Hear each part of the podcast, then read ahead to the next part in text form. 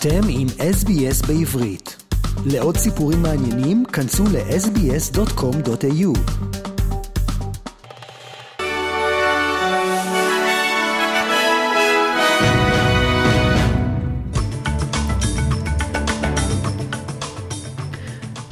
בחירות בישראל, ראש הממשלה המיועד בנימין נתניהו מקווה להשלים תוך זמן קצר את הקמת הממשלה ה-37 לאחר שהגוש בראשותו זכה ב-64 מנדטים בבחירות לכנסת.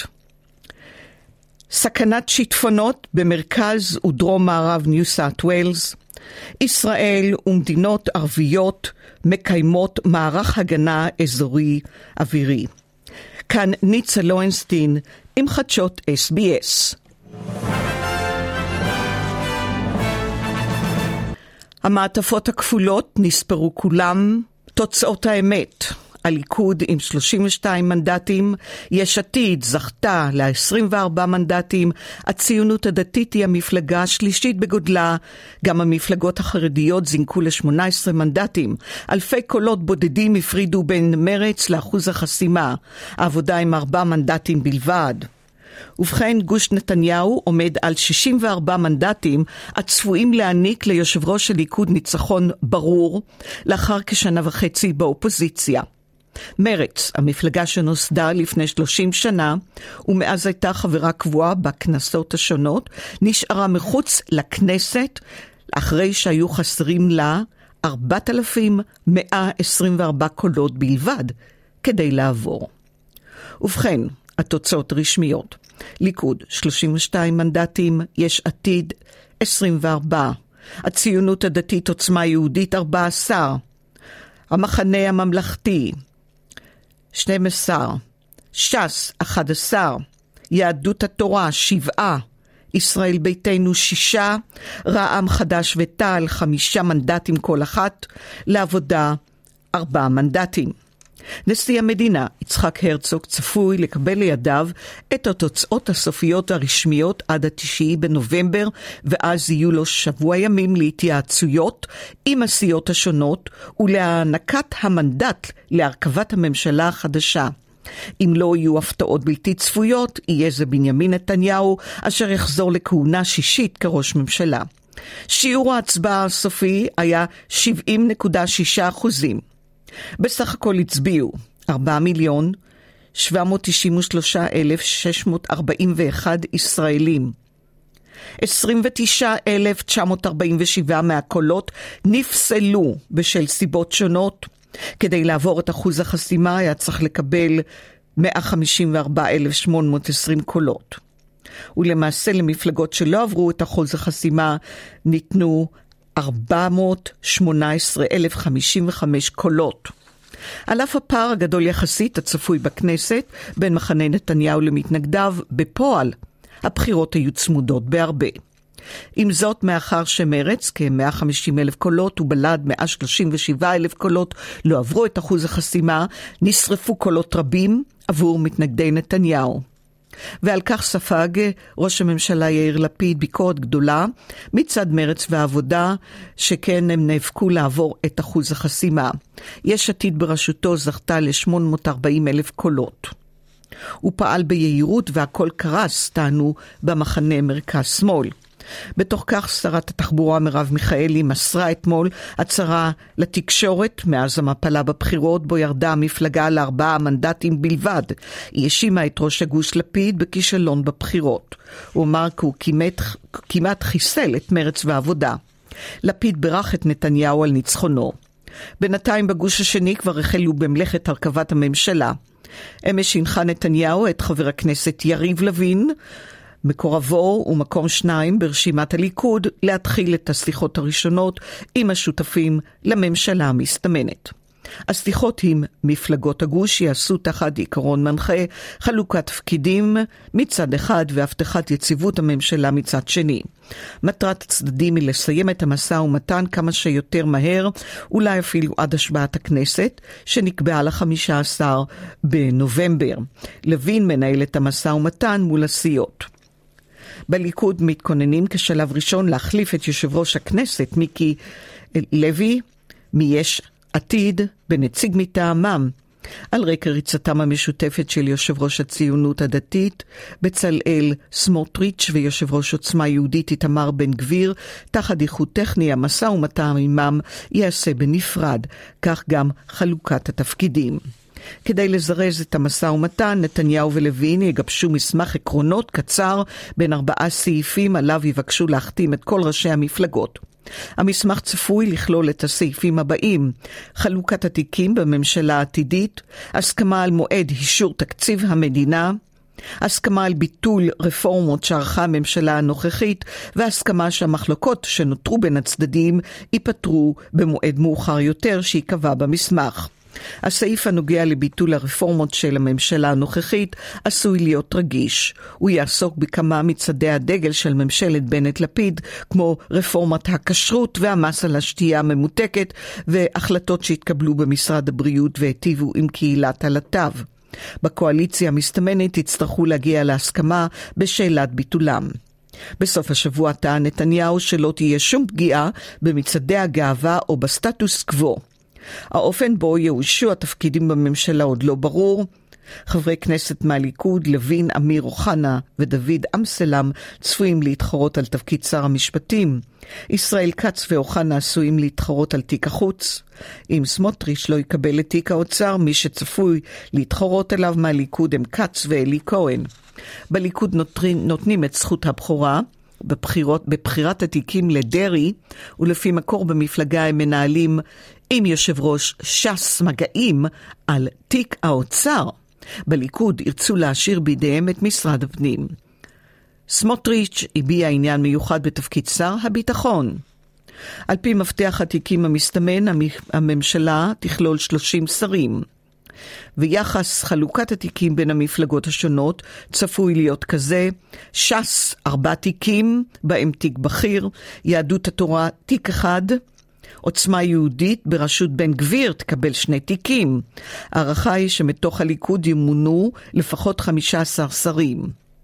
יושב ראש יהדות התורה, גולדקנופף, אמ-, אמר כי ביהדות התורה לא ידרשו לכפות על הציבור שמירה אדוקה יותר של השבת בפרהסיה. בעוצמה היהודית היעד המרכזי הוא תיק ביטחון הפנים, עם סמכויות נרחבות לאיתמר בן גביר. הוא ידרוש תוספת של 6 מיליארד שקל לתקציב המשרד. הקרבות לא מתקיימים רק סביב התיקים, אלא גם על תפקיד יושב ראש הכנסת. מטעם הליכוד מתקיים מאבק בליכוד. שגריר ישראל באו"ם לשעבר, דני דנון, הודיע כי הוא מבקש לקבל את התפקיד לידיו והבהיר אה, שהוא רוצה את התפקיד. מלבדו גם לוין המקורב לנתניהו וכיהן כיושב ראש הכנסת נחשב מועמד לתפקיד. ועוד על הבחירות ומשמעותם והשלכתם לאחר החדשות. אוסטרליה. סכנת שיטפונות קיימת עדיין במקומות רבים בניו סארט ויילס. נהר לחלן בפורבס גאה לגובה של 10.66 מטרים, הגבוה ביותר מזה 70 שנה. האזינו לדברי אשלי סליבן משירותי ההצלה. Um, we are expecting the major flood uh, to continue to rise here in Forbes, and over the coming days, we'll uh, better understand the downstream impacts of these floodwaters on the communities, and our attention will tend to them, of course, uh, where we have support heading to those communities currently in preparation for that significant floodwaters to head downstream. In fact, the ground that we're standing on here will be inundated later today as the river rises here in Forbes. המקומות בהם הציבור התבקש להתפנות מאזורים נמוכים הם פורבס, ווגה ווגה וגנדה. השר הממונה סטף קוק קורא לציבור לנקוט בזהירות ולא לנסוע במכונית באזורים מוצפים. We want you and your family to stay, to stay safe at this time. Also encouraging people once again or asking people, imploring people, please do not drive through floodwaters. Uh, we continue to respond uh, to flood rescues uh, night and day at present, uh, and that's disappointing in a lot of ways because we've been putting this messaging out now for months. שירותי הבריאות באוסטרליה מזהירים מפני גל חדש של קוביד בשבועות הקרובים. קצינת הבריאות הראשית של ניו סאט ווילס, קרי צ'נט, יצאה באזהרה לציבור על גל הדבקה חדש של קוביד עם וריאנט חדש. We're starting to see an increase in COVID cases and changes in the variants circulating in New South Wales, which tells us that we're entering the next COVID wave. By looking at all the local information we have and what's happening overseas, we believe COVID cases will rise in the coming weeks. אוסטרליה תנסה לארח את פסגת האקלים של האו"ם, האמורה להתקיים ב-2026. האזינו לדברי השר קריס בואן. This is an opportunity, of course, for Australia to remind the world that we're back. We're back at the international table. Unlike recent COPs, where Australia was seen as part of the group which actually was working to stop progress, to get in the way of, the pro- of progress, Australia will be a willing and active participant in these discussions. The Cabinet has agreed with me to bid to host COP31 in 2026. גם uh, כמו באוסטרליה, גם בארצות הברית, הבנק המרכזי ממשיך להעלות את אחוז הריבית כדי להילחם באינפלציה הגואה. האינפלציה בארצות הברית הגיעה ל-8.2 אחוזים. ביום חמישי העלה הבנק המרכזי בארצות הברית את אחוז הריבית ב-0.75 אחוז. כעת אחוז הריבית המינימלי בארצות הברית הוא בין 3.75 עד 4 אחוז. There's no sense that, that uh...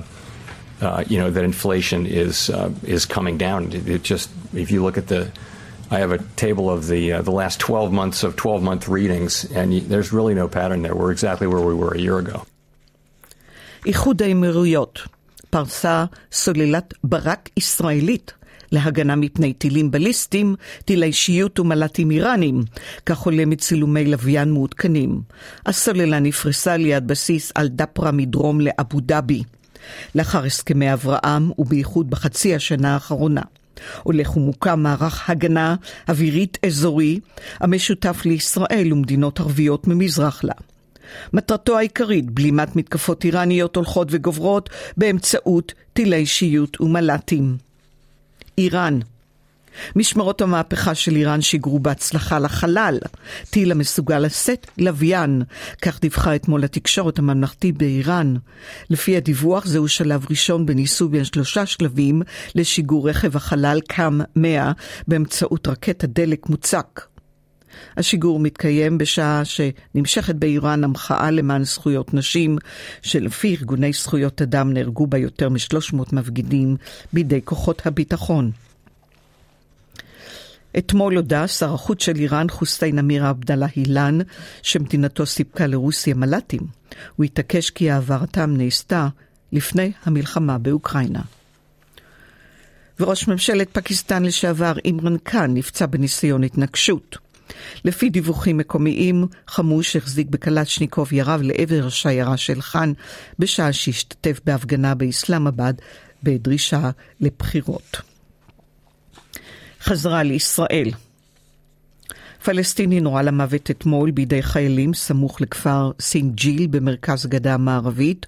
פלסטיני נוסף נפצע באורח קשה.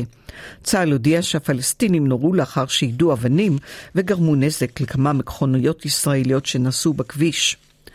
בת 14 מקריית ארבע נפגעה אמש מירי בראשה בשטח התנחלות סמוכה לחברון. מצבה קשה אך יציב, לפי החשד מדובר בירי טועה ונבדק מהו מקורו. חושדים כי הוא מקורו מחתונה בחברון. בשבוע שעבר נרצח בפיגוע ירי סמוך לקריית הבר, תושב המקום רונן חנניה, ונפצעו שלושה נוספים, בהם בנו.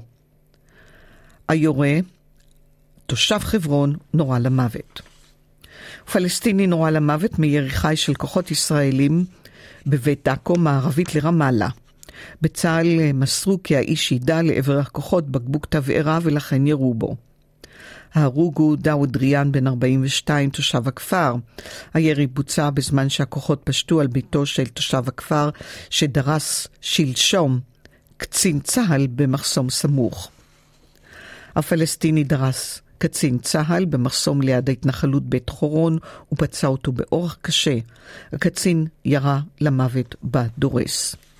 ושוטר נפצע בחמישי באורח קל בפיגוע דקירה בעיר העתיקה בירושלים. הדוקר נורה למוות בידי שוטרים במקום. שני שוטרים אחרים נפגעו באורח קל מרסיסים. הפיגוע אירע ברובע המוסלמי בעיר סמוך להר הבית. השוטר שנדקר כבן 30 ושוטר נוסף שנפצע כבן 25 פונו לבית החולים.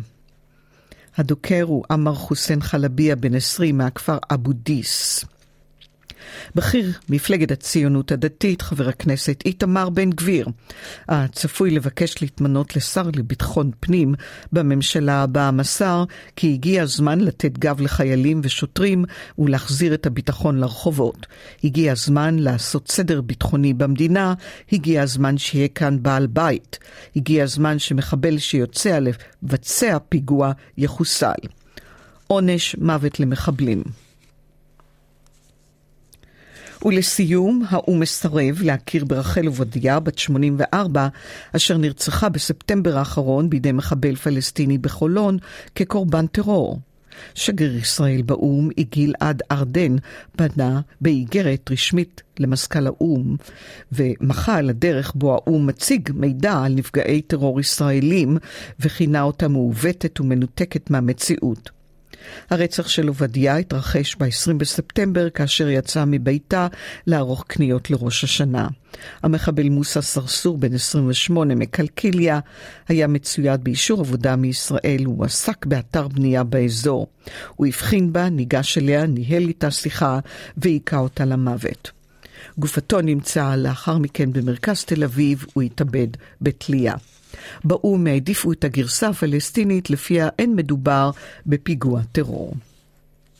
עבור כל דולר אוסטרלי תקבלו 65 סנט אמריקאי, 2.29 שקל. מזג האוויר, מלבורן מעונן חלקית 25, סידני נאה 23, בריסבן ממטרים בודדים 26.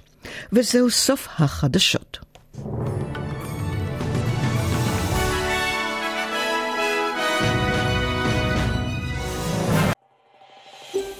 רוצים לשמוע עוד סיפורים? האזינו דרך האפל פודקאסט, גוגל פודקאסט, ספוטיפיי, או בכל מקום אחר בו ניתן להאזין לפודקאסטים.